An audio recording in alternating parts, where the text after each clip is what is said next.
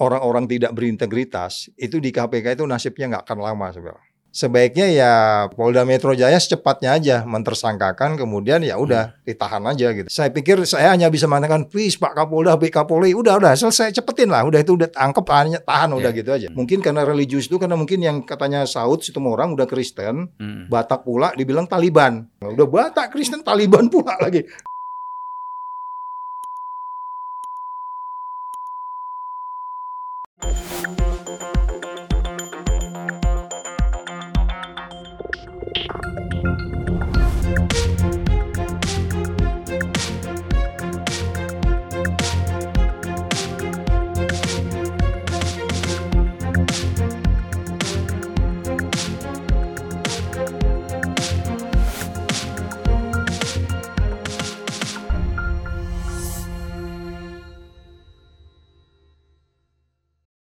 Assalamualaikum warahmatullahi wabarakatuh.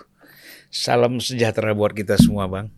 Sama-sama. Ah, selamat datang, Bang Saud Saya- Situmorang. Bangga sekali diajak sama senior sini. Ya. Bang Saud ini luar biasa ya. Enggak, yang luar biasa Abang dong. Enggak. Bang Julpan dong. Bang Saud kan sibuknya kalau kita kita ngatur waktu aja pun ya kan. Pura-pura sibuk, Pak. ah, pura-pura sibuk. Tapi lebih bagus lah Bang daripada nggak ada kesibukan sakit. Kita nih kalau nggak ada kesibukan sakit gitu. Iya, ya kan? saya juga berharap kesibukan Abang ini terus seperti ini. Saya suka hadir di sini. Iya Bang, ini karena satu-satunya yang membuat kita masih merasa sehat dan muda. Iya, Ah, dan apa? Creating values ya, menciptakan nilai buat ya, masyarakat. satu. Ke- Kemudian kita masih eh, sempat membangun komunikasi dengan banyak kawan-kawan ya. Iya, iya. Hmm, Ada ada tempat Iya. tetap me- apa, sambil memperhatikan Indonesia. Sama dengan Bang Saud juga saya kira ya. Saya tuh selama di DPR itu kan eh, boleh dibilang lima tahun tuh muter-muter dengan kawan-kawan DPR aja kan. Gitu. Ya. Kadang-kadang sih jenuh ya. Iya, iya. Abang kan juga begitu. Iya, iya. Lima tahun KPK empat tahun ya bang? Empat tahun, se- Empat 2019, 2014, 2019. Ya, 14. Jadi kita lihat bagaimana itu kan. Tapi setelah keluar dari situ kayaknya pergaulan ke mana-mana ya. Iya, makin nggak ada nggak ada ikatan, makin bebas, Iya. makin suka-suka ngomong. Yang penting kita tidak bebas nilai. Yes, ada nilai yang dipegang ya. Iya. Bang, ini terus terang, abang sebagai salah satu mantan komisioner. Aku lebih cocok sebenarnya abang manggil adik sama aku. Ada ya? Eh. Ya enggak, ini kan orang Medan. Orang beda, oh ya. Medan itu kadang-kadang beda 10 tahun pun kita panggil abang. Oh iya iya oke oke oke diterima. Jadi Iya. sepanggil saling panggil abang lagi Ya, ya. kita nih bahasa Medan nih istilahnya Hmm. kan. Jadi Bang, itu yang paling menarik ya. Kalau kita lihat selama ini Bang eh, Saud ini ya, bahwa paling vokal bicara soal apa yang problem yang dihadapi oleh komisioner KPK sekarang. Nah, kan ada juga protes Bang ya dari komisioner KPK, oh jangan digen- gene- digeneralisir Iya iya iya. bahwa persoalannya bukan persoalan pimpinan KPK. Ini persoalan ketua KPK kan gitu. Iya Nah, Ya. Kalau dianggap semua ketua pimpinan disebut pimpinan KPK, ya bubar itu KPK. iya iya Iya kan? iya. nah, jadi ini persoalan kan hanya persoalan ketua Iya. KPK kan.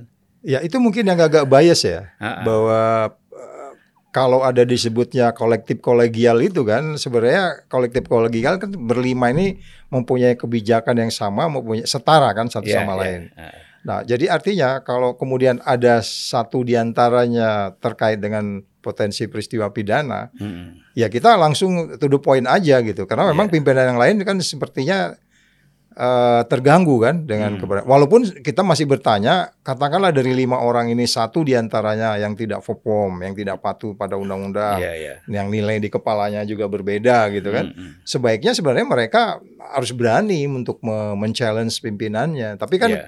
hari ini kita tidak melihat itu gitu. Hmm. Bahkan ke- terkesan menjustified bahwa eh, pimpinan eh, yang kita sebut sebagai EBI itu mereka masih menganggap masih memiliki kinerja pemberantasan korupsi padahal kita tahu Hmm. nggak seperti itu. Jadi memang ar- kita harus clear and cut. Makanya Hmm. solusinya kalau saya bilang sih sebaiknya ya eh, Polda Metro Jaya secepatnya aja mentersangkakan kemudian ya udah ditahan aja gitu supaya supaya ini clear kalau nggak ini lama terlalu baru itu yang saya kemarin dipanggil ke jadi saksi itu kan saya bilang ini serius nggak sih saya bilang gitu.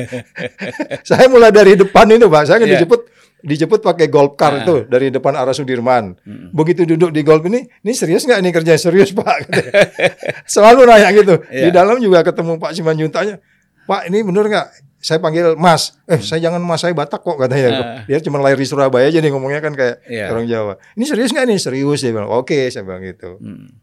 Jadi harus serius nih Pak harus membedakan nih antara kolektif kolegial pimpinan secara keseluruhan dengan satu orang Iya. kita harus clear and cut di situ gitu Nah, kan kasihan yang lain kan. iya iya iya gitu Ya, tapi media masih menyebutnya pimpinan KPK. Menurut saya itu harus dikoreksi ya. iya langsung Ketua, langsung ketua. aja ketua KPK, iya bukan betul. pimpinan KPK kan Iya. gitu. Karena yang ter- terlibat kasus ini kan satu orang. Atau mungkin uh, media atau teman-teman ingin ingin menghukum mereka berlima gitu.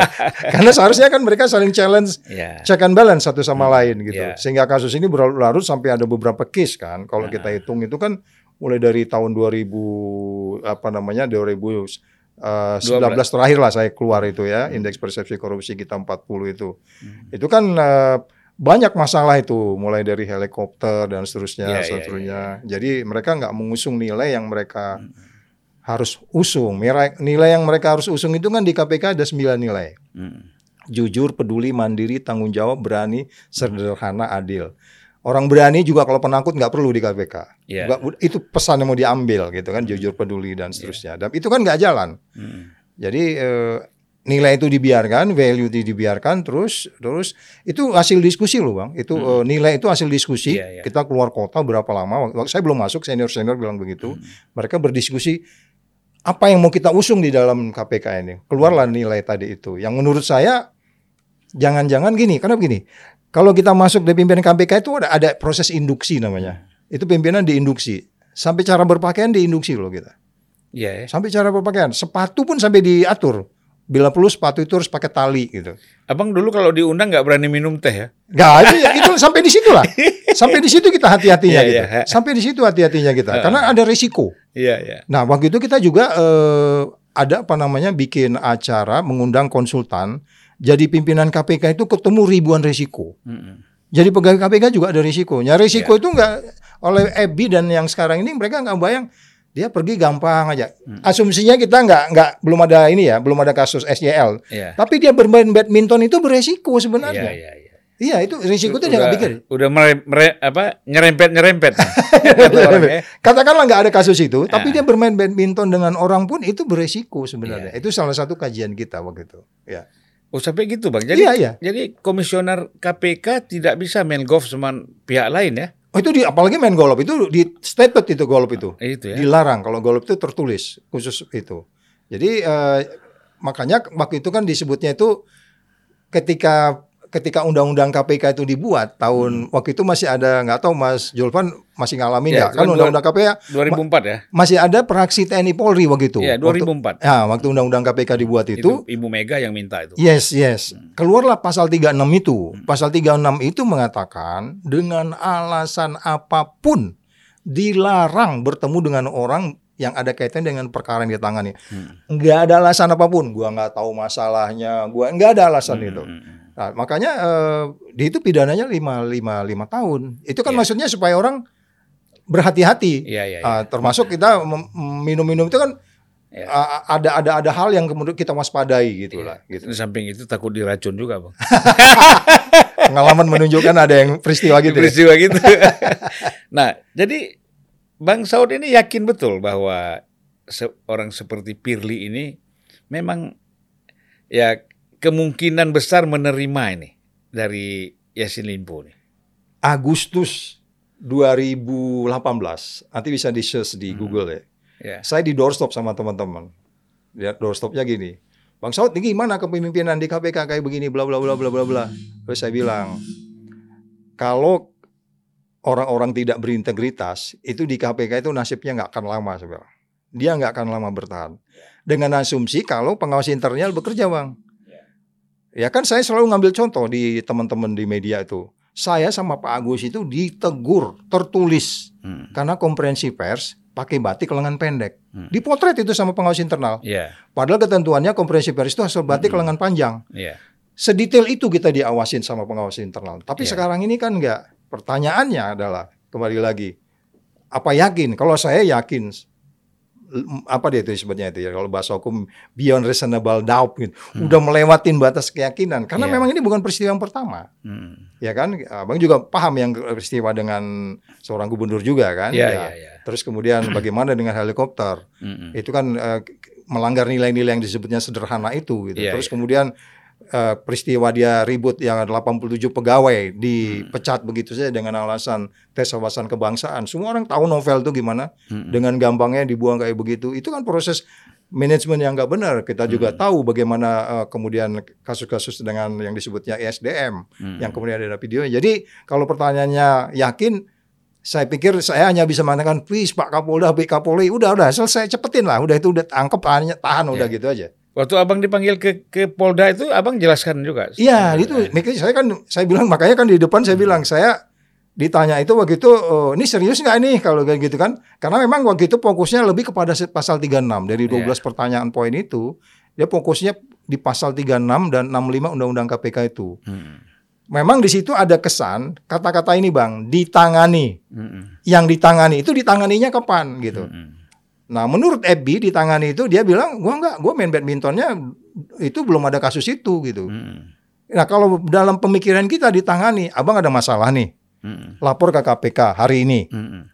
dibawa karena di agenda tuh. Hmm. Kalau kau bikin laporan, Iya. kalau dalam bahasa saya ditangani itu sejak masuk agenda dong. Iya. Karena apa? Karena pimpinan KPK itu punya asymmetric information kan, dia bisa tahu banyak kan. Hmm. Itu juga masuk tujuan pasal 36 itu supaya pimpinan KPK tidak cawe-cawe kan gitu. Hmm. Dia begitu baca, gua kontak nih. Kan ada kejadian sebelumnya Iya, iya. yang cewek itu. Eh, ini file file lu ada di meja gua nih. Abang tahu ingat kan kasus Iya. itu kan? Nah, itu kan kayak gitu tuh gitu. Jadi makanya saya bilang definisi ditangani itu adalah jangankan eh, dewan eh, apa namanya eh, apa namanya eh, bagian pengaduan masyarakat mengklarifikasi kan si pengirim itu nanti ditanya tuh. Iya, iya. Jangankan itu, kalau dalam pikiran saya, mulai di agenda di depan, KPK mempunyai potensi konflik of interest. Iya dong, kalau saya pimpinan, bagian depan tuh gue sasar dulu nih, eh kalau ada surat kasih tau gue ya. Hmm. Ya, biar kita kita bisa apa ini bla bla bla bla bla bla Iya, gitu iya, lah. iya. Jadi makanya pasal 36 itu yang ditangani itu strictly kalau menurut saya sejak masuk surat.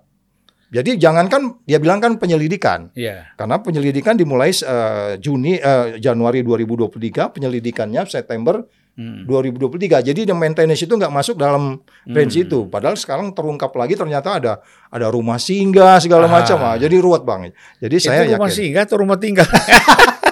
Ya itulah safe house ya. Kita juga akhirnya eh, berpikiran untuk apa? Itu kembali lagi resiko. Hmm. Mungkin benar. Kan kita harus berpikiran orang selalu benar semua sampai kita bisa buktikan dia salah kan. Hmm. Bisa jadi ya mungkin karena rumahnya jauh di Bekasi, dia pikir. Tapi kalau sampai 360 juta rumah itu dibayar orang lain, itu gratifikasi kan? Iya, iya. Bahkan nah, itu yang menurut saya kita perlu ini. Dan itu kan ti- tidak dilihat nilainya berapa juta kan? Iya dong. Nah, Makanya kalau saya kan ingat selama di KPK kan nikahkan anak juga. Boleh kan satu amplop cuma satu juta. Iya. Kalau ada yang ngoreng 100 dolar kembaliin karena dolarnya 1000 16 ribu kan. 600-nya dikembaliin ya.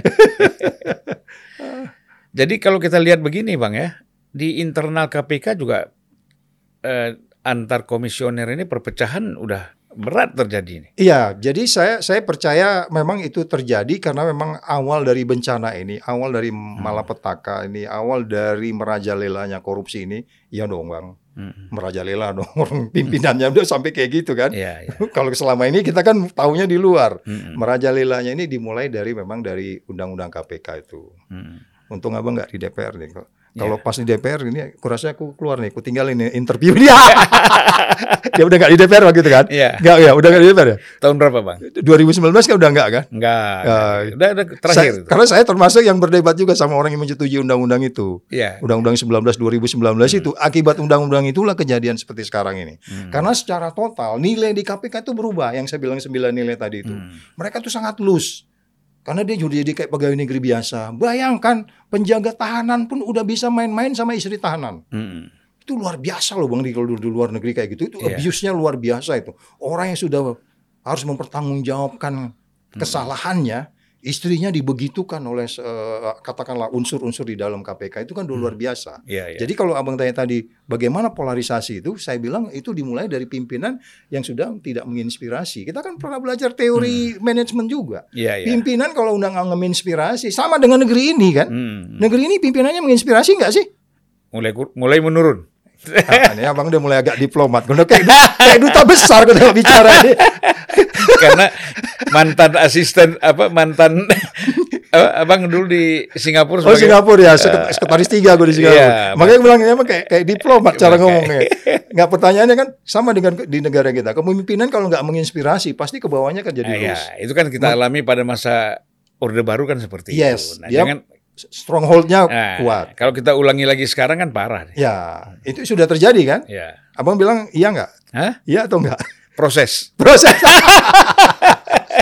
Jadi maksud saya eh, tidak menginspirasi, pimpinan Hmm. tidak menginspirasi, akhirnya mereka nggak bisa eh, satu sama lain yang kolektif kolegial itu. Ya, ya. Dia nggak tegas lagi mengatakan, eh lakukan ini, hentikan Hmm. ini, berhentikan ini. Saya punya ide ini. Saya ingin angka indeks persepsi korupsi kita naik kan dari 40 waktu saya pergi Hmm. dari KPK itu kan 40 turun ke Hmm. jadi 34 sekarang. Bang. Ya. itu kan sebenarnya naik satu aja susah kita. Hmm. Sekarang turunnya sampai segitu banyak. Jadi pimpinan kembali lagi tidak menginspirasi. Turun sampai 8 poin ya. Iya, sedih itu sebenarnya Hmm. dan saya katakan kembali lagi eh, ini tanggung jawab kita untuk eh, sebagai senior ya Hmm. untuk kemudian bagaimana kita ke depan ini. Apakah seperti umpamanya forum seperti ini kita menginspirasi orang untuk kemudian ketemu pimpinan negeri ini yang risiko korupsinya paling rendah gitu misalnya. Ya.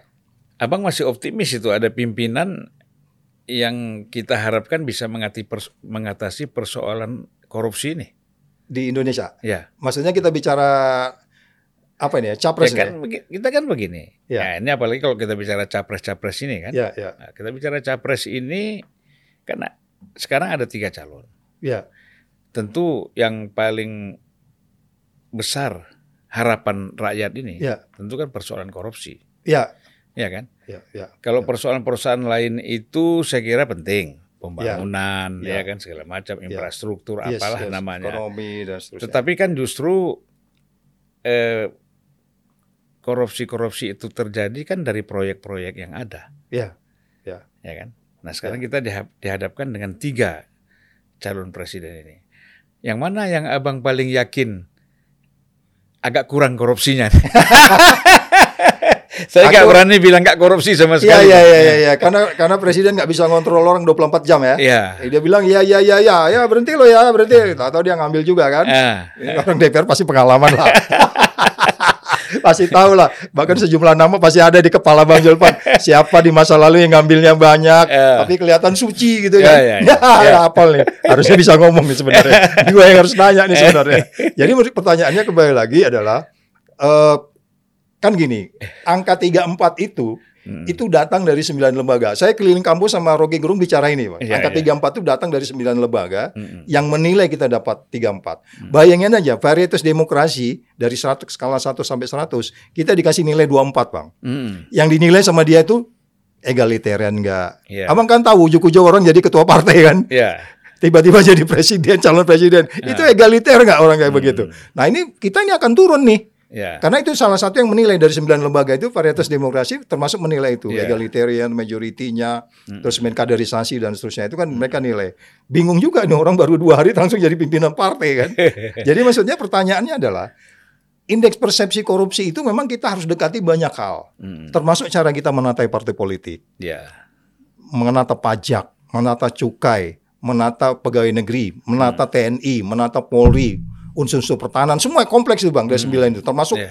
hakim, jaksa dan seterusnya. Keluarlah agak 34 tuh. DPR masuk ya? Masuk bang, Oh, masuk. masuk. Karena dia di varietas demokrasi. Iya. Di situ disebutnya eh, apa namanya? Di situ salah satunya dia di situ maksudnya eh, eh, dalam kaitan transparansi. Dalam transparansi itu kita tahu BPK kita kan semua politik semua kan? Iya. Iya dong, anggota member politik. Oh ya semua. Nah itu yang satu kan udah kena nih kemarin nih. Ah. Kan orang politik nih, abang lebih tahu lah. Oh itu dia, tapi dia bukan dari partai politik. Bukan partai dia ya? Dia bukan dari partai politik. Yang terakhir itu ya? Tapi semua kan pasti didukung oleh partai politik. Ya, ya jadi artinya gini, termasuklah itu partai politik ya. Ya, Jadi artinya angka 34 itu, Bang, yang ruwet itu cara kita menata cukai dan lain-lain itu Mm-mm. siapa yang pas gitu. Iya.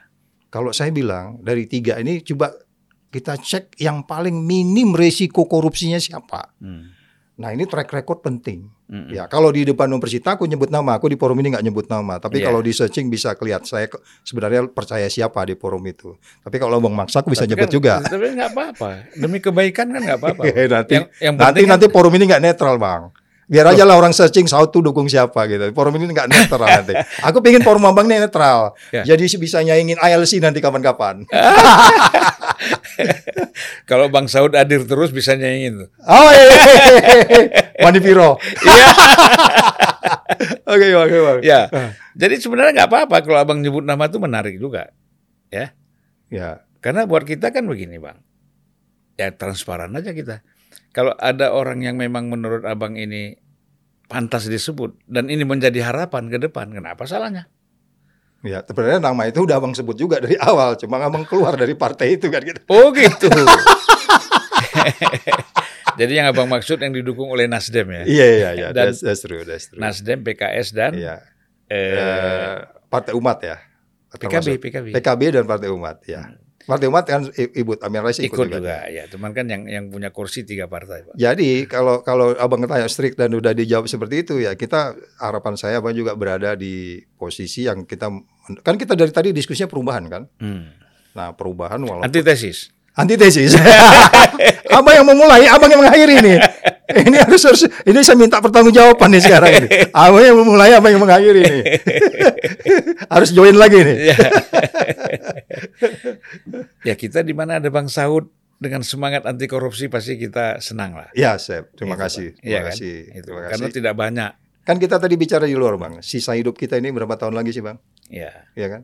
Saya kenal, eh, saya kenal juga orang misalnya kenal baik dengan Bang siapa mantan penasihat KPK juga ya si Abdullah. Mahwa. Oh, itu kan. orang keren, Bang. Senior, senior Saya saya. memang kenal beliau sejak saya semester 1 dulu itu. Kayaknya ikut mengkader deh. Oh, bukan mengkader lagi, Bang. Tiap Ilmu malam tuh banyak masuk ya. tiap malam kita ngobrol di rumah dia. Luar biasa orang itu. Bang. Cuman kan persis tahun 84 peristiwa Tanjung Priok karena beliau ini menjadi target operasi, Mau gitu. Nah, makanya dia agak pergi ke luar negeri. Terlambat aku masuk BIN gitu. Kalau enggak aku kulindungi juga itu. orang serang marahin aku, Bang. Bang. Ah, Kamu gimana sih di BIN kok begitu? Eh, lu baca tuh GBHN gitu. Eh, eh. Karena selama saya bekerja di BIN tuh, Bang, paling dekat sama semua orang. Semua iya- saya iya deketin. Hmm, Abang kan lihat GBHN. hmm. Ada jeleknya nggak GBHN itu? Ya nggak ada. Wah, ada jelek. Melihara lingkungan hidup, aparatur yang bersih. Hmm. Ya kalau nggak sesuai dengan itu ya itu target kita. Jadi orang Iya. yang abuse of power, ya kita harus lawan gitu gitu. loh. Eh, Terus saat ini kok kok terbuka ya jadi intel. Gue kan nggak di intel lagi, jadi gue bebas terbuka. gitu. Lebih semua kawan ya. Semua kawan. Walaupun kalau kita jadi intel bang, Ya. selalu kecurigaan itu ada kan. Ini sebenarnya beliau nih pasti intel zaman dulu. Oh saya bang, saya gini bang, saya dulu kan resimen mahasiswa. Oh, udah Jadi- biasa push up ya, squat jam. Ya, jadi salah satu yang dianjurkan oleh senior, eh, ya oleh waktu itu kan, eh, bapak-bapak di Kodam lah. Ya, ya, Ya itu kan? pembina kita kan. Ah, Aku bilang kita karena aku menwa juga. ya, jadi eh, ikut latihan intelijen. Iya, bela Course, saya negara, course. bela negara. Bela negara, ya. Abang di staf berapa waktu intelijen dulu? Di di di Menwa. Di Menwa, aduh aku lupa. Masih ingat kan staf satu biasa ini, staf dua ini gitu. Saya pokoknya begini bang, di Menwa itu, kalau waktu alumni sih saya salah satu ketua ya, Oh ya, alumni Menwa kan. iya iya iya. kita satu salah satu ketua sampai kemarin tuh ketuanya si Zulkifli Hasan ya, Iya. udah diganti Iya iya. Ya, periode sekarang saya nggak ikut lagi Jadi sebenarnya bang, integritas kita itu banyak dibentuk di Menwa. Abang ini Iya. kayak gini ini karena banyak. Aku juga aku akui, Iya, iya. aku akui banyak. ah, Saya seperti sekarang ini, saya banyak digebleng di dari Menwa. segi mental ya. Yes, yes. Dari Bahkan kita merasa pendidikan di Akabri itu kalah sama kita kan, Ya. Bang. Kita kan beli sendiri peralatan. Dan kita jalan kaki dari Iya. Sukabumi itu nggak ke Jakarta tuh nggak Terus abis itu beli makan sendiri kan. Kalau di Akabri kan mereka dibiayain kan. cuman untungnya kalau kita jadi menwa bang Ya. pura-pura bawa bambu runcing naik bis gratis Pakai sepatu laras. ya pakai wah, bawa runcing wah pokoknya tujuan kita satu aja ada latihan nggak ada latihan supaya naik bis gratis Padahal bis dulu kan 30 perak ya. Iya iya iya iya iya. PPD PPD. PPD. Medal Sekarwangi. Benar sekarang wangi gitu. Iya. Wah ini keren. Aku baru tahu abang senior rupanya. Iya, jadi itulah. Itu banyak. Saya harus mengakui banyak karakter saya banyak dibentuk di Menwa. Ya, saya dua bang. Kalau Ya. bicara mental ya, itu memang di Menwa. Tapi itu kalau, perlu dihidupin lagi tuh bang.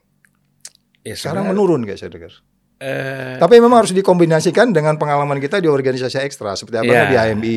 Aku nggak pernah, nggak pernah di GMNI, nggak pernah di GMKI, tapi aku bergaul sama mereka semua. Karena aku tinggal di asrama kan. tapi abang mau menguasai Alkitab. Itu Ya, yang- berat, berat, Berat, berat. Ini berat. ya kalau saya gitu bang, saya setuju kalau kita dari segi mental tuh dibina di Menwa ya, kemudian dari segi ya keagamaan lah ya, Yes, yes, Eh, yes, yes, katakanlah, Yes. eh, saya nggak berani mengatakan spiritual, Iya, iya. ya kan? Ya. Ya dari segi keagamaan lah, Ya. pemahaman kita tentang Ya. agama-agama Ya. itu di saya di HMI kan, Yes, yes, yes. itu intens saya, Iya, betul. itu dulu kita mengikuti. Jadi HMI kan terbagi dua juga Iya. bang. Saya di asrama itu bang, semua semua semua semua organisasi ada di situ. Jadi aku bahagia balik hidup di asrama itu. Aku lihat Abang anak di- AMI, di- nama Ro- GMNI debat ya kan. Di Kan. Romangun. Enggak, aku asrama di Unpad kan. Oh di. Unpad, S1-nya ya? S1-nya di Unpad, S1, Pak, ya, di ya. Sekeloa. Ya. Ya kan. Makanya metode-metode masuk asrama juga teman-teman anak AMI itu. Ya. Bayangin bang, masuk asrama itu abang harus merawat kamar mandi, Hmm. menyikat, tapi nggak pakai sikat, mesti pakai sikat gigi bang. oh gitu cara ngajar kita tuh. Dihinakan kita dibuat rendah Ya. di situ.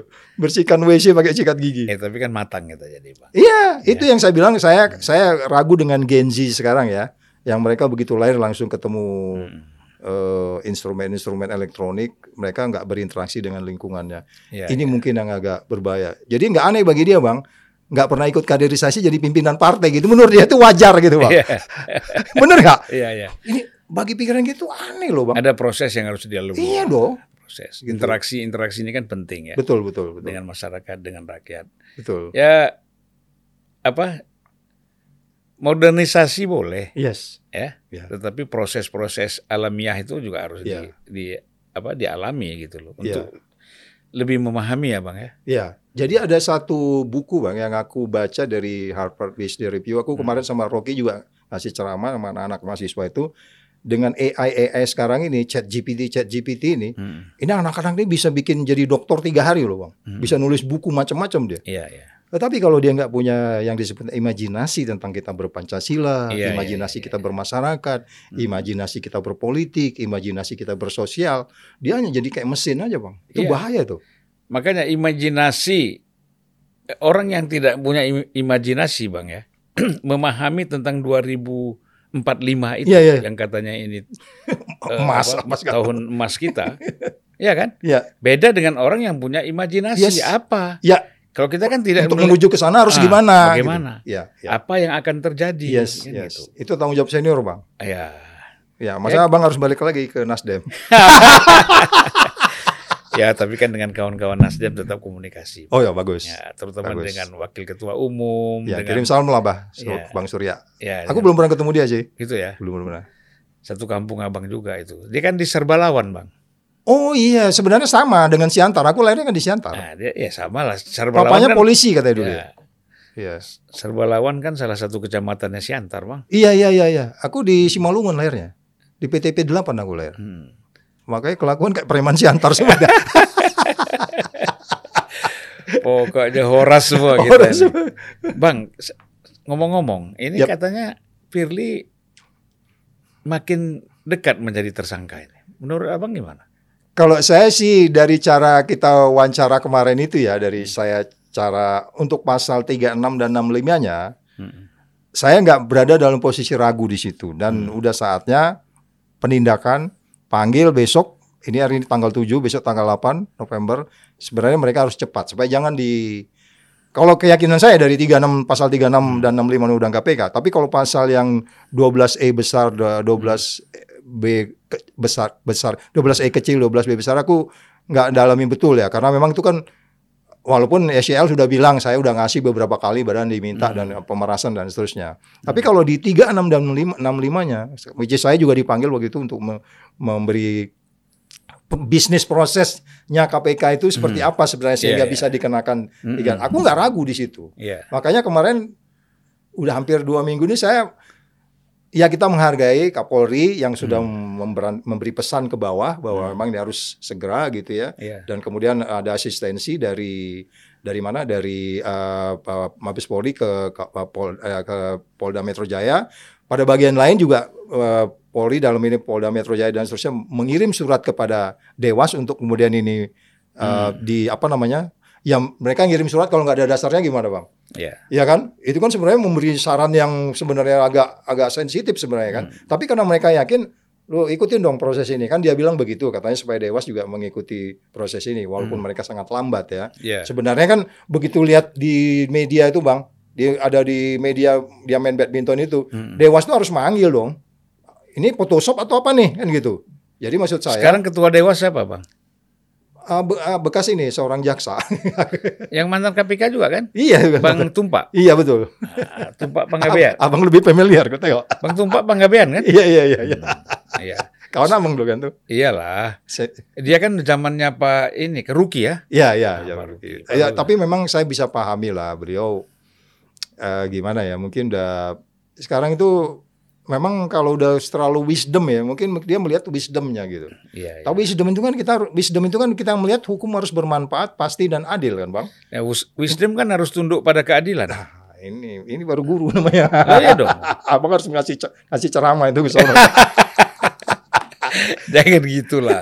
Bang Tumpak itu iya. orang orangnya agak paripurna. Iya, memang saya bilang kan wisdom. Jadi wisdom itu kan hukum itu harus bermanfaat, adil dan pasti. Iya. iya. Jadi kan jadi ketidakpastian ada banyak kasus loh bang, Hmm. bukan satu kasus gitu. Jadi kembali ke pertanyaan abang tadi, kita hanya berharap besok tanggal 8 dia dipanggil sekali lagi supaya tidak jangan sampai menimbulkan macam-macam Hmm. yang apa karena memang buktinya udah Lengkap. sudah udah lengkap ya Iya, menurut saya. Jadi kalau keyakinan saya besok eh, dia dipanggil sekali lagi udah ditahan dan eh, saya pikir ya kami ada beberapa orang segera mengguduli kepala kami gitu. Kami udah Hmm. janji beberapa orang Iya. mengguduli kepala di depan gedung itu. Oh jadi kalau kita lihat tiba-tiba orang mendadak ada yang gundul itu berarti termasuk daripada associate ya. Associate problem. Iya bang, memang gini kalau tidak ada keputusan yang final, ini kan sekarang orang mulai berpikir larinya seolah-olah ada persoalan kepentingan ya. Ya. Nah kan kalau kita lihat kan ada dua polisi termasuk Pak Karyoto sekarang jadi Kapolda. Iya, iya. Kemudian yang satu lagi siapa bang? Endar Endar Yang itu direk- itu juga di oleh Firly dikembalikan Yes, tapi yes. oleh Kapolri dibalikin lagi. Dibalikin lagi. Iya. Nah ini kan dua orang ini yang memang eh, katakanlah menolak untuk diadakan penyidikan tentang Formula E ya. Benar nggak? Pak? Iya, iya. Iya kan? Ya, jadi saya dengar memang begitu. Dia termasuk yang eh, karena gini kalau kita bicara Formula E ini ini jadi salah, satu juga jadi saya bilang tadi kalau karakter dan integritas itu adalah sesuatu yang sebenarnya tidak berubah ya. Mm-mm. Jadi which is ini yang ter- yang ada pada Anies ya gitu ya. Kalau Mm-mm. kita udah nyebut Formula E pasti kita nyebut nama Anies Mm. karena waktu itu targetnya dia. Iya. Jadi maksud saya eh, ketika kemudian itu ada beberapa kali ekspos tapi nggak bisa terbukti bahkan Hmm. kemudian eh, BPK sudah melakukan pemeriksaan karena mereka kan selalu saya dalam pikiran saya waktu itu ini mau dikenain pasal berapa ya Pak Anies ini?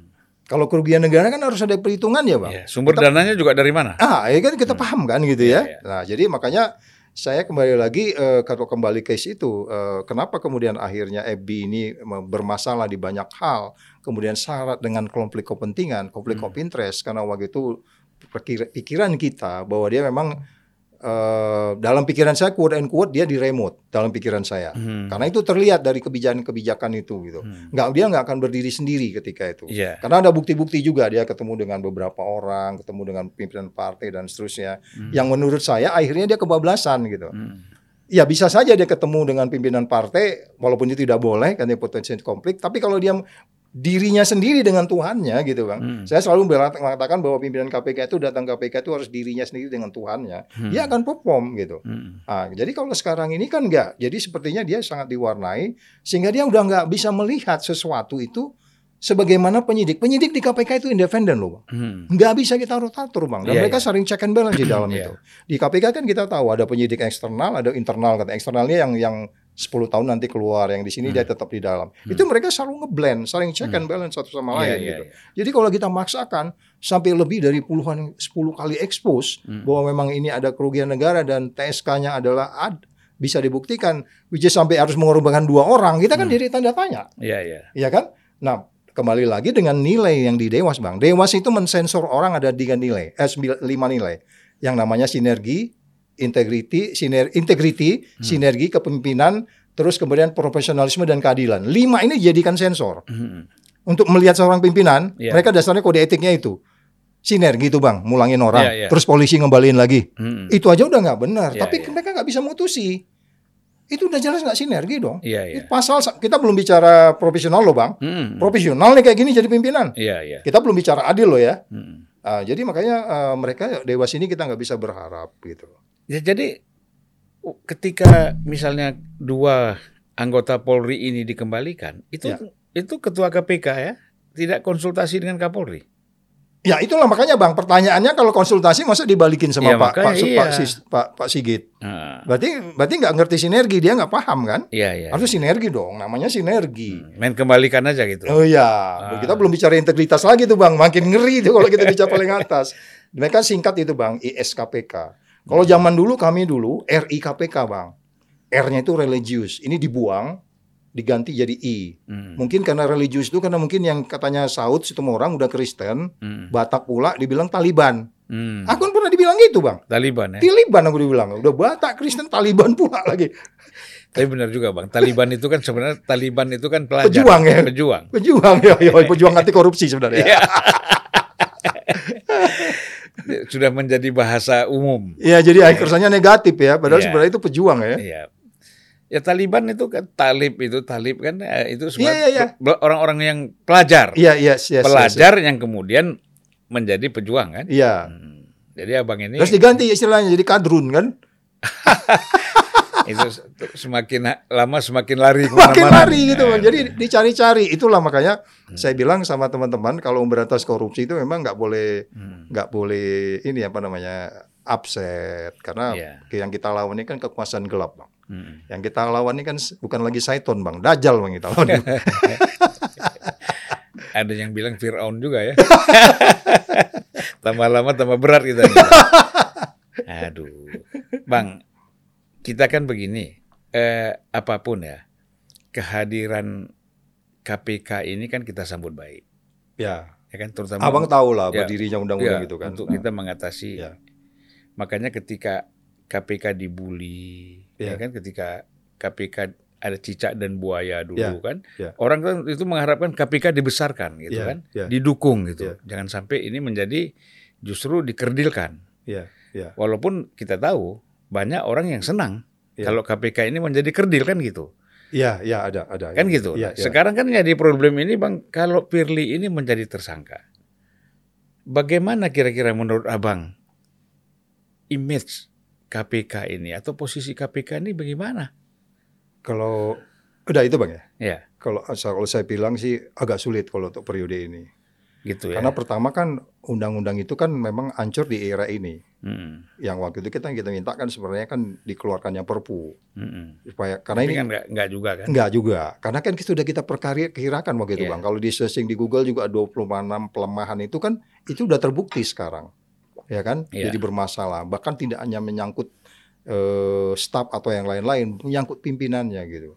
Jadi eh, kalau kita tanya lagi pada lagi bagaimana periode ini, saya tetap konsisten di banyak TV dan juga saya bilang Hmm. kayaknya kita tinggal nunggu presiden baru, Bang. Oh gitu ya. Karena memang undang-undang ini mesti dikembalikan kalau saya bilang. Kalau sekarang agak susah. Jadi kalau semua 55 diganti, fit and proper test kita harapkan DPR yang baru dong. Oh, iya. Presiden baru, DPR baru. Iya, eh, kalau yang nanti ini jadi umpamanya eh, ketuanya ini punya Jadi bermasalah, tersangka? ya kita harus harus pansel yang independen benar. Hmm. Enggak, jangan juga harus nunjuk karena ada sisa waktu kan. Karena dia Iya. diperpanjang kan kemarin, Hmm. diperpanjang jadi lima tahun sampai Oktober eh, tahun depan kan. Iya, mereka. 2024. Eh, 2024. Nah, Hmm. jadi eh, kalau Abang bilang tadi itu bagaimana panselnya, nanti kita lihat apakah Hmm. Jokowi bisa mengeluarkan sebuah model berpikir yang kemudian mengendali, meng- mengembalikan kepercayaan. Sehingga kemudian di sisa dia yang sedikit ini nanti Hmm. tahun 2000 berapa 2025 indeks persepsi korupsi bisa naik, dia agak tertolong dikit. Gitu. Tapi Hmm. kalau dia sekarang masih so and so, Hmm. saya ragu ini 34 itu malah turun 2, turun 3 bisa bang. Turun ke 30 sekelas Afrika negara ini bang. Hmm. Sekelas Afrika. Tapi kan begini bang, kok abang nih yakin betul bahwa eh, ada proses pembentukan pansel Ya. atau eh, akan ada fit and proper test komisioner KPU di dalam tubuh DPR KPK, 2024. KPK. KPK Ah, oleh DPR Ya. ya, 2024. Kalau abang yakin memang pemilu ini berjalan mulus nih. wah ngeri aku. Dari senior ngomong gini udah ngeri. Iya kan? Karena kita Kita melihat bang di lapangan jadi intel itu belajar juga dari orang senior senior ini. Jadi ini kalau udah senior ngomong, aku jadi ngeri juga. Gitu. karena kan ini panjang ya. ya, kalau kita lihat bang. Hakim Mahkamah Konstitusi mulai ketua sampai anggota Harus- dikenakan sanksi. Ya, ya kan? Nah pasti kita belum tahu. Belum tentu keputusannya itu batal. Ya, ya, ya kan? Ya. keputusan MK mengenai Para ahli berdebat. Nah, Dia bilang putusan jalan. jalan. Tetapi kan politik lain lagi melihatnya bang. Gerakan-gerakan politik kan bisa bilang ini kok lucu hakim NK MK-nya dianggap salah putusannya dianggap benar Ya, ya, ya. Nah, ini kan ini kita bukan bicara hukum kan, Ya. bicara politik nih nanti. Bi- Kita bicara common sense kita lah, Ah. akal sehat kita. Nah, mulai kan jalan nih bang, Ya, ya, jalan rame-rame-rame, katakanlah eh, apa yang tidak suka sama Pak Jokowi, ya, tidak suka sama Prabowo dan ya tentu yang lain-lainnya, ini kan akan melakukan gerakan-gerakan politik. Kemudian reaksi kan pasti ada dari pendukung Pak Jokowi, ya. pendukung Jokowi, Prabowo reaksi ada. Ya, oh, oh ya atas putusan itu. atas Ya. putusan itu. Nah, ini kan rame. Oh, jadi abang Ini- analisa konfliknya ya? Nah, ini kita kita prediksi nih, Iya, Bang. iya, Politik ini kan sebenarnya prediksi. Ya, ya, Karena saya diajarkan dulu sama Dr. Alfian, ya, eh, dosen saya juga itu. ya, Dia bilang, "Kamu ada peristiwa politik, kamu analisis saja. ya, Hasil analisismu itu kau taruh di meja. ya, Nanti kau lihat sesuai nggak analisis kamu dengan hasilnya. ya. Nah, ini kira-kira kan kita Iya. prediksinya seperti Betul, itu, Bang. betul. Nah, kalau ini konflik ini menjadi tambah Tajam. tajam, ya, kalau tidak dikelola dengan baik ya, artinya Ya. eh, tadi kan ada harapan-harapan Ya, peredaan ketegangan itu kan ada. ya, ya, Nah, kalau tidak ada peredaan ketegangan, ini kan konflik akan terjadi, Bang. ya, Dari masing-masing eh, masa pendukung ya, eh, kekuatan-kekuatan yang ada. Nah, ini kan kita khawatir menjadi chaos. ya, Ya, Ya. kalau chaos apa yang terjadi? Presiden mengeluarkan Perpu misalnya, ya, ya kan? Atau undang-undang darurat misalnya. ya, Ya sudah pemilu ditunda. ya. Tapi akan lebih berdarah-darah, bang. Kalau saya bilang Nah, ya itulah. akan lebih berdarah. Dan, dan Nah. kita kita nggak mau jadi Gus Dur jilid dua juga dong. Ya. Ya Tapi saya lihat begini, Bang. Berdarah-darah itu ketika Polri dan TNI ikut main, Ya, ya kan? eh, makin. Termasuk badan-badan intelijen ikut main. Ya, ya, Tetapi kalau Bang, kalau TNI, Polri dan Ya. badan-badan intelijen apakah BIN, angkatan darat, polisi semuanya tidak ikut bermain, Ya. malah ikut mengamankan, ya. saya kira ini Ya. situasi menjadi kondusif gitu. Tapi saya pikir nanti bang yang saya khawatir adalah ke- ketika 98 sebenarnya kan eh, pihak keamanan di situ berpihak kan? Berpihak. Ya, awalnya enggak- enggak, awalnya Ya, enggak. tapi akhirnya berpihak. Hmm. Akhirnya hati nurani mereka tuh bicara. Kalau enggak enggak ada cerita waktu itu marinir melindungi teman-teman mahasiswa. iya, iya. Itu kan karena hati nuraninya dia. Mm-mm. Nah, saya khawatir gitu bang. Jadi ya akhirnya yang menanggung risiko besarnya itu adalah penguasa. Ya, ya. Karena orang tahu sekarang. Kita sekarang bertanya deh, sebenarnya yang zolim ini siapa sih bang? Mm-mm. Jujur aja kita, Ya. bener nggak? Jadi kan kalau tentara sama polisi kan dia berdiri di atas konstitusi sebenarnya. Yes, yes. Makanya ketika Gus Dur diturunkan, ya, mereka kan berpihak kepada DPR Ya. ketika itu karena Ya. dianggap DPR itu berjalan di atas konstitusi misalnya. yes, yes. Nah, yes. begitu juga pada masa Pak Harto kan. Ya. Nah, tapi kan ini kalau Pak Harto ini ada intervensi dari luar, Bang. Ya, Ya, ya, Saya dengar waktu itu nggak tahu ya benar Ya. atau enggak, tapi kan kita di lapangan tuh mendengar bahwa ada tekanan dari pihak Pentagon ya, kepada Wiranto sebagai Panglima TNI supaya jangan ikut macam-macam lah gitu kan. Ya. Itu kita nggak tahu nih Pak Ya. Wiranto yang bisa jawab. Yap, yap. Tetapi kalau memang Menteri Luar Negeri Amerika menekan Pak Harto, menyampaikan kepada Pak Harto harus mengundurkan diri itu memang ada. Hmm. Itu ucapan Habibie sendiri di bukunya kan. Iya, iya. Nah, jadi nah, ini kita kita belum tahu nih, Iya, iya. ya kan? Respon. Karena Kondisi terakhir ini seperti Ya, apa? Karena pasti kekuatan-kekuatan dari segi apa global, dari segi geopolitik, Ya. Indonesia ini kan strategik. Ya. Nah, pasti bagi Cina, terutama bagi Amerika, Ya. bagi Rusia ini sangat penting. Ya. Nah, jangan-jangan bisa bergeser nih Ya. dari Ukraina bergeser ke Israel, Ya, nanti bergeser ke kawasan kita ya. dan kita yang menjadi fokus. Ya, Ya, itu makanya eh, lagi-lagi itulah national leadership kalau konflik of interestnya tinggi, Pak. Hmm.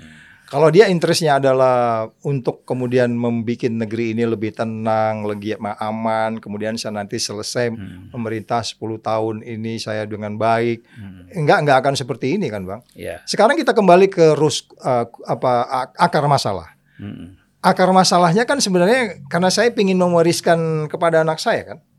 Atau kita masih berdebat di sana, Bang? Ya, ya, ya, Akar masalahnya kan di situ. ya. Nah, jadi kemudian ketika akar masalah itu ditutup, sebenarnya persoalannya selesai. Tapi kalau dia masih di akar masalah itu, Hmm. ya akan ada bloodshed juga, bisa jadi po- Ya, ya. potensi bloodshednya tinggi, oh, berdarah-darah kita gitu. Jadi sekali lagi, kalau memang kita mau melihat Indonesia ini eh, ke depan itu eh, kita nilai sebagai negara yang peradaban hukumnya Hmm. naik, demokrasi naik, indeks persepsinya nggak di bawah Timur Leste kayak hari ini. Ya kita harus menghilangkan konflik of interest ini, ya, Ya. kan? Jadi jadi sekali lagi analisis-analisis yang kita bilang itu kan sekarang kadang kita selalu bang, abang analisa kayak gitu bisa disalahin orang loh. Hmm. Itu kan kemauannya Julpan aja tuh. iya saya pernah gitu bang. Itu kan ya. orang selalu bilang analisis di, yang keluar dari mulut kita ini kan cuma tiga nih bang. Hmm. Fakta, analisa, keinginan kan. Ya. Nah, itu keinginan dia aja tuh maunya Ya, itu. keinginan saut aja tuh katanya. Kalau Padahal ke- kita kan analisa bang. analisa. Atas fakta kan. Ya, Nah, ya, itu. ya, ya. Tapi kalau keinginan saya kan begini. Kalau keinginan agar untuk tidak terjadi, kalau misalnya ya, Ya, untuk mencegah. Ya.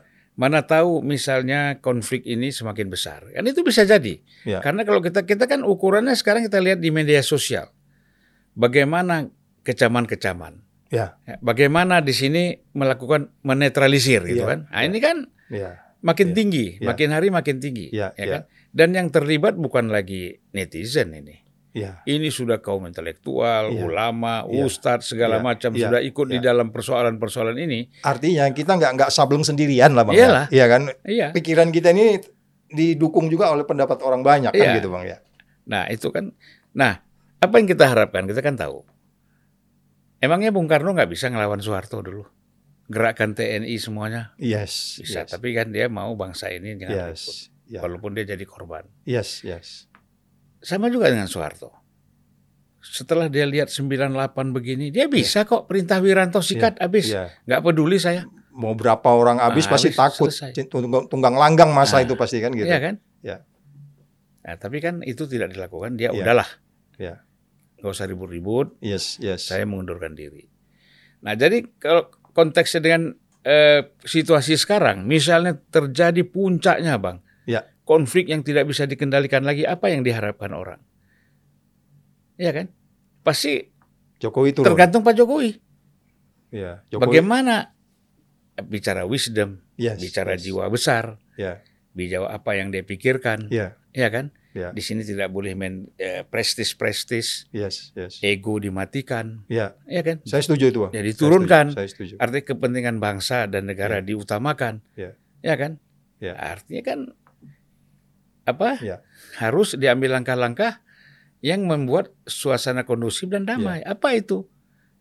Ya kan? Ya. Ya, tinggal dicari pokok persoalannya apa. Iya, itu tadi. Gitu loh, Iya. gitu. Jadi saya setuju bang. Jadi eh, sebenarnya kalau kita mau baca yang buku Wisdom Crowd itu ya, sebenarnya orang banyak itu dia pasti lebih bijaksana dari satu orang. Iya. Nah ini yang mungkin harus dipahami penguasa saat ini. Hmm. Dalam hal ini Jokowi memahami bahwa rakyat antum di luar nih ya kan, termasuk Ana ini, Iya. rakyat antum di luar tuh itu bijaksana semua gitu, dipahami aja gitu. Kita nggak nothing to do with kita dendam, Hmm. Iya, nggak iya, suka iya. proyek IKN, nggak nggak nggak nggak- itu nggak relevan Iya, ke sana lagi iya, gitu iya. loh, itu maksudnya. Itu kan soal program ya. Iya, iya. Itu silakan lah. Tapi Iya, kan ini betul. kan ada soal prinsip. Yes, yes, yes, yes. Nah, ini yes.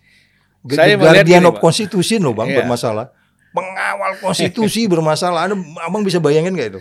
Makanya kita kan harus tiru seperti di Perancis misalnya, Bang.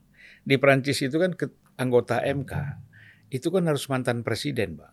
Oh gitu ya? Iya dong. Itu wisdom yang mau diambil kali ya? Nah, jadi kan mantan presiden pertama dia sudah ngerti persoalan-persoalan negara yang terjadi selama dia menjadi presiden kan. Yes, yes, yes, yes. Nah, kemudian kalau seandainya seorang presiden tidak mengambil posisi itu, dia bisa menunjuk orang lain yang menurut dia kira-kira punya pemahaman, ya kan, kemudian kebijakan, kebijaksanaan yang memang sesuai dengan konstitusi yang dia yang yang berlaku gitu loh. Dia nggak udah udah Hmm. nggak ada kepentingan lagi.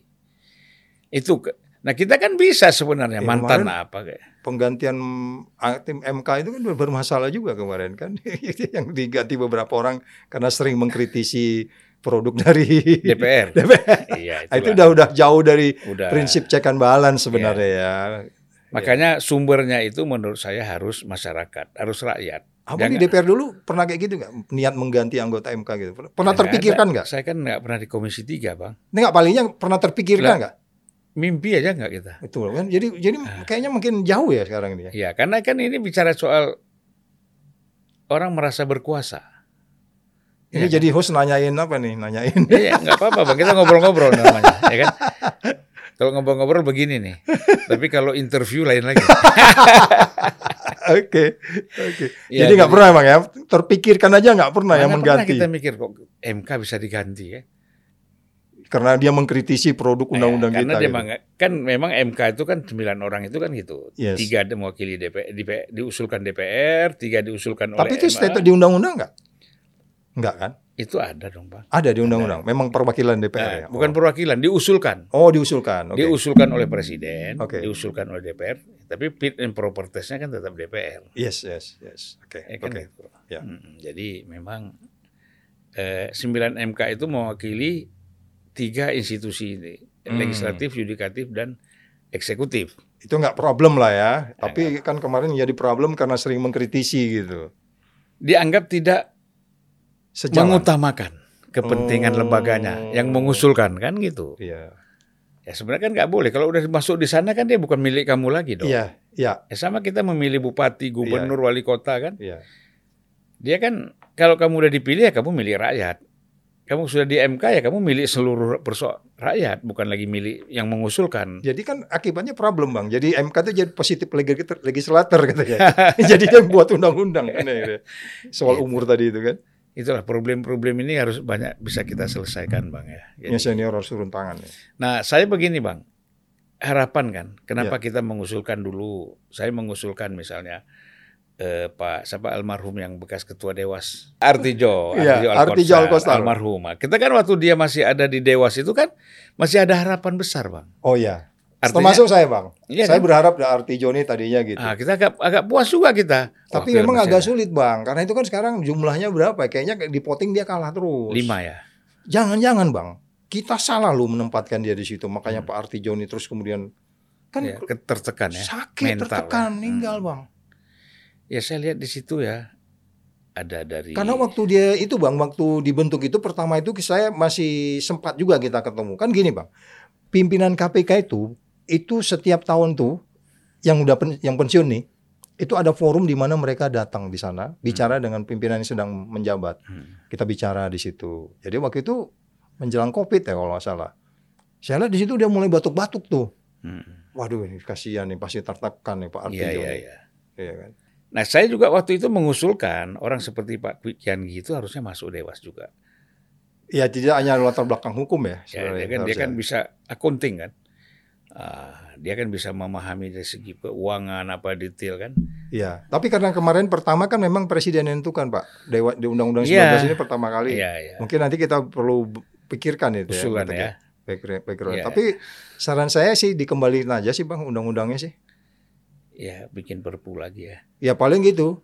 Supaya dia independen banget dan kalau saya sih saya bilang itu yang sekarang anak-anak yang dikerja di Polri itu eh, novel CS itu kembaliin lagi aja. Hmm.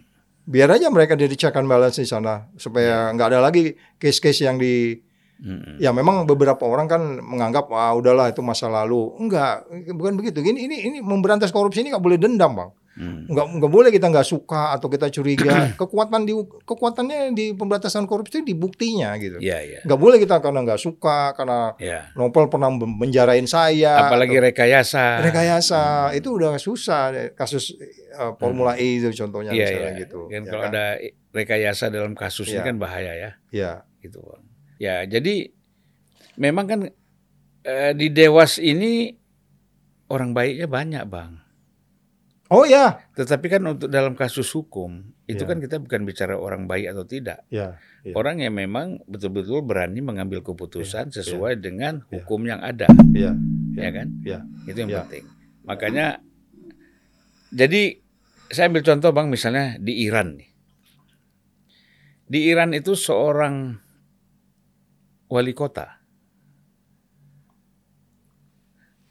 itu dia disangka korupsi misalnya, diputuskan pengadilan korupsi, tapi tidak hukuman mati, Hukum- hukuman sekian tahun ya, gitu loh, penjara sekian tahun. Tapi bapaknya juga yang sebagai ulama itu tahu betul bahwa anaknya ini harus dihukum mati, Bapaknya dia. Hmm. ya kan? Bapaknya dia minta anaknya dihukum mati.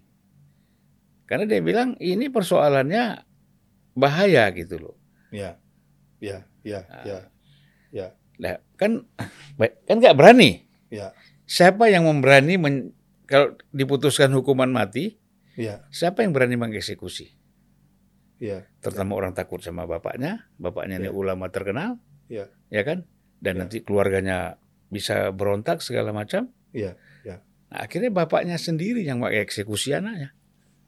Itu true story. Ya, terus sorry. Hmm. Ditanya alasannya kenapa Anda kok tega mengeksekusi anak Anda sendiri? Betul, betul, betul, betul. Nah, Dia bilang, kalau orang lain yang mengeksekusi, maka orang akan membuat perlawanan kepada lembaga peradilan, kepada pemerintah segala macam. Hmm. Kalau saya sendiri, siapa yang mau? Ini kan saya sendiri. Sampai begitulah cara untuk mengatasi Mengembalikan kepercayaan ya, sebenarnya, Bang ya. ya itu, itu kan itu seperti itu. Ya.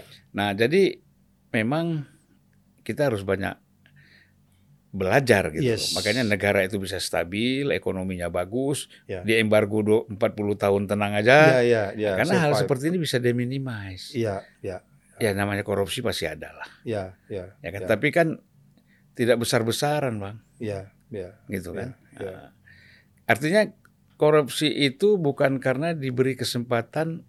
Kalau ini kan kita kan bicara persoalan mental dan peluang kan gitu, Bang. Iya, Gitu. Ya, ya, ya. Ya kan? Ada ada peluang, mental nggak bagus, ambil kan. Yes. Tapi kalau mentalnya bagus ada peluang kan nggak diambil. Iya. Iya. Undang-undang jelek kalau orangnya bagus bagus gitu. Ya. Undang-undang KPK ini pun kalau yang jelek ini kalau kalau pimpinannya bagus dia bagus juga, Ya, Bang. bagus. Karena Iya. mentalitasnya kan. Iya betul. Mm-mm. Iya, itu kemarin juga gitu. Undang-undang yang jelek ini pun kalau di ini mereka berlima baik ya baiklah. Ya, ini kan gimana sus malah cawe-cawe, Iya. iya kan? Makanya sebenarnya eh, apa? Kita mengharapkan ya.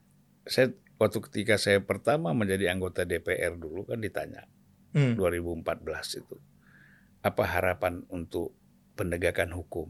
Saya bilang harapan kita yang paling besar adalah Polri dan Jaksa Agung, Kejaksaan itu Hmm. betul-betul menjalankan bisa bisa berperan kembali, Iya. ya kan? Bisa berperan kembali sebagai eh, institusi hukum kita. Iya, iya. Nah, iya, sehingga kita tidak perlukan lagi adanya KPK, Iya. Iya. ya kan? Nah, ini kan harapannya kan seperti itu. Iya. Ya kita lihatlah sekarang justru KPK yang menjadi harapan, Iya. justru citranya lebih jelek Iya. dari kejaksaan. Padahal undang-undangnya dia trigger, Bang. Dia dia yang justru me tapi kemarin kepada media saya bilang ya oke lah karena saat ini memang KPK yang harus tune up oleh Polri. Kebalik sekarang, Bang. Iya. Kebalik sekarang. Ya itu Benar. tadi. Eh, Kasus-kasus besar banyak diungkap oleh kejaksaan sekarang yes, kan, yes, bukan oleh yes. KPK gitu. Iya. Ya. Nah itulah bang, mungkin eh, apa? Tentu Hmm. kita kan tidak tega juga bang, mengatakan wah ini KPK harus dibubarkan saja. Enggak, Bang, karena kita udah udah tanda tangan piagam PBB Mm-mm. bahwa harus ada satu badan yang memang harus permanen. Itu Iya. nanti kita diketawain juga dunia Iya, iya. luar. Kita tetap jaga dia, tetapi Saya gini bang, dalam tulisan saya itu uh, waktu mau Iya. saya jadi pimpinan KPK itu, saya ada tulis kalimat gini, Hmm. mari kita berantas korupsi sekali lagi dari Iya. nol. Sekali lagi dari nol, saya bilang Hmm. gitu. Pimpinan KPK nanya waktu itu, apa maksudnya Pak Saud? Saya lebih cenderung ke belakang ini stop. Saya pusing kalau pikir ke belakang ini saya bilang. Hmm. Karena orang nanyain juga begitu. BLBI gimana, bagaimana. Ah, ya kan? Ruwet banget gitu loh. Apa kan PLCC gimana? aduh. Abang kan tahu ya kan? Iya, iya. Ah, jadi maksud saya, oke, ini kita hajar aja ke depan gitu. Jadi siapa yang punya potensi em, untuk bisa seperti ini national leadershipnya, meyakinkan ke publik bahwa ke depan ini bersih. Kita bila perlu memang kita punya uang banyak, 349 triliun yang ditangani Pak Mahfud itu kan bukan kecil tuh bang. Iya, iya. Kalau gitu kita selesaikan untuk bayar perguruan tinggi, nggak ada yang kuliah anak-anak kita bang, Nggak ada nggak yang ada nggak ada yang bayar. Beasiswa semua. tuh. Beasiswa semua, jadi uang tuh besar gitu Hmm. loh. Jadi maksud saya, oke yang ini udahlah kita repot gini ya, nanti pasti banyak nyeret, nggak ada yang bersih juga bang. Hmm. Apalagi Iya. kalau dia tokoh politik sudah berkuasa 15 tahun, pasti dia di tahun ke-10, tahun kedua, tahun ke pasti ada. Iya. Dicari-cari pasti ketemu, berisik kan bang. Iya, iya. Nah, itu saya bilang waktu di- mari kita berantas korupsi sekali lagi dari nol tuh dalam pikiran saya itu begitu. Jadi di zero setting, tapi ke depan ini nggak ada ampun gitu. Iya, tapi kan cari pemimpin yang kuat kayak gitu nggak bisa bang. Saya ingat itu ketika kita dulu ngobrol-ngobrol dengan Bu Mega, dengan Pak Taufik dan beberapa kawan ya, Hmm, hmm. Untuk bicara soal bagaimana penegakan hukum. Memang pendapatnya seperti itu. Ya sudah kita stop lah. Ya, Ya, kita stop. Sekarang ini tidak boleh lagi terjadi ke depan. karena kalau dicari-cari pasti ketemu bang. Nah, kan gitu. BLBI makanya cepat Iya. diselesaikan dulu kan. Betul, betul. Diselesaikan semua lah BLBI. Ya, Ya ada sisa-sisa itu satu dua. Iya. Tapi kan sebagian besar selesai bang. ya, ya. Gitu loh. Tapi Ya. ke depan harus clear bang. Ah, Wah, itu berhenti ya. Kalau enggak, gue sikat semua nih gitu. Harus berani Ya. bilang gitu. Kalau abang menjadi jaksa agung ya. Jangan. Nah, kita, tapi kita gini aja bang. Jadi bisa tapi jumpa abang kita ini kan hari. kalau Anies Baswedan jadi presiden, abang jaksa agung ya namanya. jangan lah bang. Nggak bisa jumpa lagi kita gini. Ah, bisa lah lewat pintu belakang. Jangan. Transaksional gitu. Yang nggak bisa abang pakai topinya, topi udah berubah. Janganlah jaksa agung jangan. Enggak bang, Mak. negeri ini ya, saya bilang kalau orang-orang yang punya concern untuk berbuat baik, ya kan, memajukan bangsa ini dari segi aspek apa pun, tidak ada di dalam. Kita main di pinggir, nanti kita cerewet di luar lagi bang. Oposisi lagi kita, Iya, iya. oposisi lagi. Iya kalau didengar bang. Ah, Tapi enggak kalau kita nikmat kayak gini enggak apa-apa. oh kita kalau kita nikmati aja, iya ya kan? kan. Kita bikin ALC di atas sana ya. ALC-nya bukan lagi seminggu sekali bang. Tiap hari. Tiap hari kita bikin. Pokoknya ada isu Tergantung gitu. tema hari itu. Iya, Siapa yang mau datang gitu kan? boleh bang. Sebelahnya bikin dapur umumnya langsung ya. Bang, harapan abang ini yang ini mungkin yang terakhir ya. oke, oke. harapan abang tuh KPK ini apa sebenarnya? Jadi belajar dari pengalaman bangsa-bangsa lain ya, Eh, karena bagus juga sih kita buka literatur. Katanya di Amerika sendiri presiden yang punya passion pemberantasan korupsi itu kurang lebih dari hanya tiga orang. Hmm. Salah satunya Obama, Hmm. dari presiden yang pertama satunya, di duanya. Pertama termasuk punya passion Ya. pemberantasan korupsi. Dia banyak berkorban juga waktu itu. Ya sebenarnya kalau mau berkuasa 20 tahun juga bisa begitu kan. Iya, iya. Iya, gua presiden pertama. Mm. Tapi ya maksud tapi maksud saya gini loh. Eh, belajar dari mereka bagaimana eh, Lee Kuan Yew. Saya kemarin dengan anak-anak mahasiswa juga, kamu udah keliling 30 kampus dengan Rocky Gerung, Bang. Hmm. Salah satu yang saya bilang itu, Singapura dengan indeks persepsi korupsi saat ini itu 80, kita 34, Amerika 69, eh, Malaysia di mendekati 50, kita 34 di bawah Timor Leste itu saya bilang, Singapura itu membangun tuh hanya dengan tiga kata, Bang. Hmm. Nanti abang bisa search di internet. Tiga kata itu pertama adalah yang disebut cuma integrity, Hmm. kedua pragmatism, ketiga baru yang disebutnya meritokrasi. Hmm. Ini gua senang nama Anies dia mau ngomong meritokrasi nih dia, Hmm. ya kan? Oke integrity kita kita udah nggak ragu dia integritinya, ya. Abang tahu lah Iya. sebagai sesama alumni, sesama kader ya kan, Iya, iya. ya kan, lulus LK1 ya. ya kan, abang paham lah dia kan, walaupun ada kelemahan juga mungkin ya. Iya, iya. Mungkin di pragmatisme ini bang, Hmm. pragmatisme ini kita tahu Singapura pragmatisme kan. Iya, iya, Ya, dia kan iya. gimana modal kita sana, pasir segala macam. Tapi pragmatisme yang kita maksudkan di sini adalah termasuk yang tadi itu Bang, yang kita adjustment ke belakang yang belakang kita lupakan. Tetapi ini tetap integriti tetap Bang. Iya, iya, iya. Nah, terus eh, honesty-nya gitu loh. Hmm. Jadi kalau integrity honesty ada sesuatu yang perlu adjustment, Ini kita pemberantasan korupsi, saya berharap begitu. Kita juga nggak mesti membayangkan memenjarakan semua orang. Pada Iya, bagian iya. lain kita belum bisa naikkan gaji guru. Hmm. Kan by definition kan korupsi itu karena greedy, karena Iya. kebutuhan, karena gaji dan seterusnya dan seterusnya. Jadi kita nggak juga menjadi seperti apa namanya bisa menjadi seperti dewa. Yeah. Tapi sebenarnya setengah dewa itu ada bang. Iya yeah, iya. Yeah, jadi orang bilang nggak bisa cari setengah dewa. Dewa yang nggak ada, setengah dewa pasti ada. -hmm. Kita kita ini bisa mengejasnya. Jadi kalau abang tanya bagaimana KPK ke depan, saya berharap adalah ada nilai yang ada aja mereka pakai sekarang bang. Nilai yang mm. udah ada mereka sembilan. Yang tadi yang sembilan iya, yang disebut itu. Ya? Sembilan nilai-nilai tadi ditambah. Mm 9 5 eh, prinsip yang dibawa oleh Dewas. Dewas kan hmm. gitu, integriti, sinergi, hmm. kepemimpinan, profesionalisme, keadilan. Itu aja hmm. dipakai, hmm. dia udah jalan, Bang. Yeah, yeah. Jadi maksudnya adalah di samping sembilan nilai di pegawainya. Kita juga nggak mau pegawai KPK itu, Bang, sederhana tapi penakut. Hmm. Nah, makanya harus satu paket kan? Yeah, yeah. Ya kan jujur, peduli, mandiri, tanggung jawab, berani, sederhana, adil gitu kan. Ada orang jujur, Bang, tapi takut aja hmm. gitu Ya nggak usah di KPK lah kalau begitu nggak Iya, berani ini kan. Jadi maksud saya harapan saya ke depan eh, dan ini kayaknya national leadershipnya lagi kembali bang. Iya. Lee Kuan Yew-nya pakai tiga itu bang. Semuanya kan tergantung leader. Iya, itu. Ya makanya kalau Bang tanya tadi siapa yang the next? Who gonna be the next? Nah, Nah, saya udah nyebut nama tadi kan. Nah, Iya, ya itu. Abang kan nyebut nama itu juga kan. Tapi Ya, ini aku harap netral fokus forum ini netral. Oh iya, Bong. Iya, Ya. kan kita pendapat. Ada Iya. orang yang pendapat yakin kepada Ganjar, silakan. Iya. Ada orang yang yakin pada oh ini Prabowo. Ya silakan, kan gitu. Artinya gini, Bang. Begitu masuk bilik suara kan orang itu dengan Tuhannya kan. Ah. Nggak ada yang maksa kan? Iya. Nggak ada yang maksa. Dia sama Tuhannya ya tusuk siapa kan gitu. Bisa dia coblos tiga-tiganya. Itu yang bahaya. Bang. Nggak netral. iya. Oke, Bang. Bang Saud Situmorang, terima kasih. Terima kasih. Terima, Terima kasih. kasih banyak. Bang. Sampai jumpa ya, Bang. Sama-sama. Sehat-sehat, Bang. Perjalanan masih panjang ini. Ah, Iya dong. Kalau kalau abang masih banyak diharapkan lah, Walah. menginspirasi. Kita ini begini aja, Bang. Ngundang Bang Saud, pikirannya kita dengar, didengar masyarakat, ya kan? Terima kasih. Bagaimana supaya masyarakat lebih memahami kondisi yang sesungguhnya dari bangsa kita ini, Ya. baik dari segi politik, hukum, dan keamanannya. Siap. Ya. Oke, Bang ya, Saud, terima, terima kasih banyak, Bang. Ya, terima kasih. Salam sama kawan-kawan. Ya, sama-sama.